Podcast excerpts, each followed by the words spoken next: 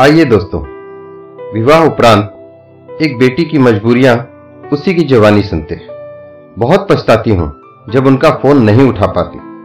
जब उनके बीमार होने पर उनके पास नहीं जा पाती हूँ, तब बेटी के रूप में खुद को हारा हुआ पाती हूँ। सोचती हूँ, कभी कितने औहदे पाए मैंने।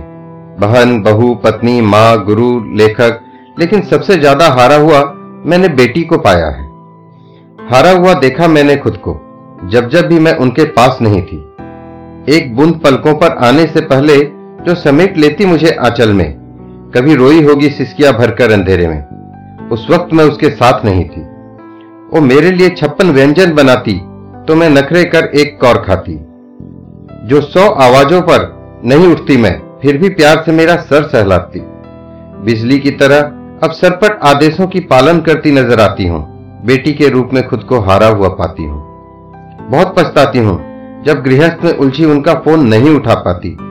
बस काम में लग गई थी, उनके चौथे फ़ोन पर भी इतना ही कह पाती हूँ। याद करती हूँ, वो जमाना, जब सब कुछ ज़रूरी छोड़ वो मेरे पास बैठ जाया करते।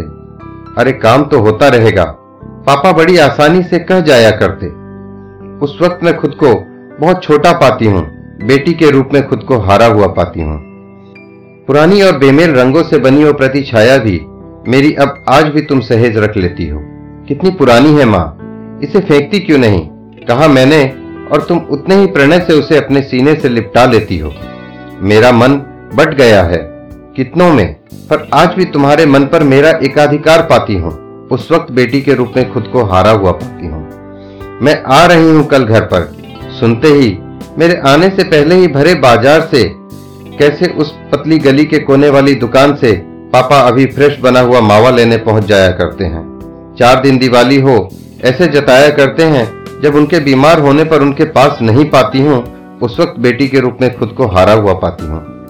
भरी आँखें और फिर मिलने की उम्मीद, जब घर छोड़ते हुए देखती हूँ, रुककर फिर से उन्हें गले नहीं लगा पाती। जिम्मेदारियों का चोला और ये मीठे रिवाज मुझे फिर उतरकर उनके पास नहीं जाने देते। अंतर मन में दहाड़ कर रोते हुए भी उन्हें बचपना न करने की बनावटी नसीहत देती हूँ। उस वक्त मैं बेटी के रूप में खुद को हारा हुआ पाती हूँ। दोस्तों, अगर अच्छी लगे तो कृपया कर शेयर करें and stay tuned for the next episode thank you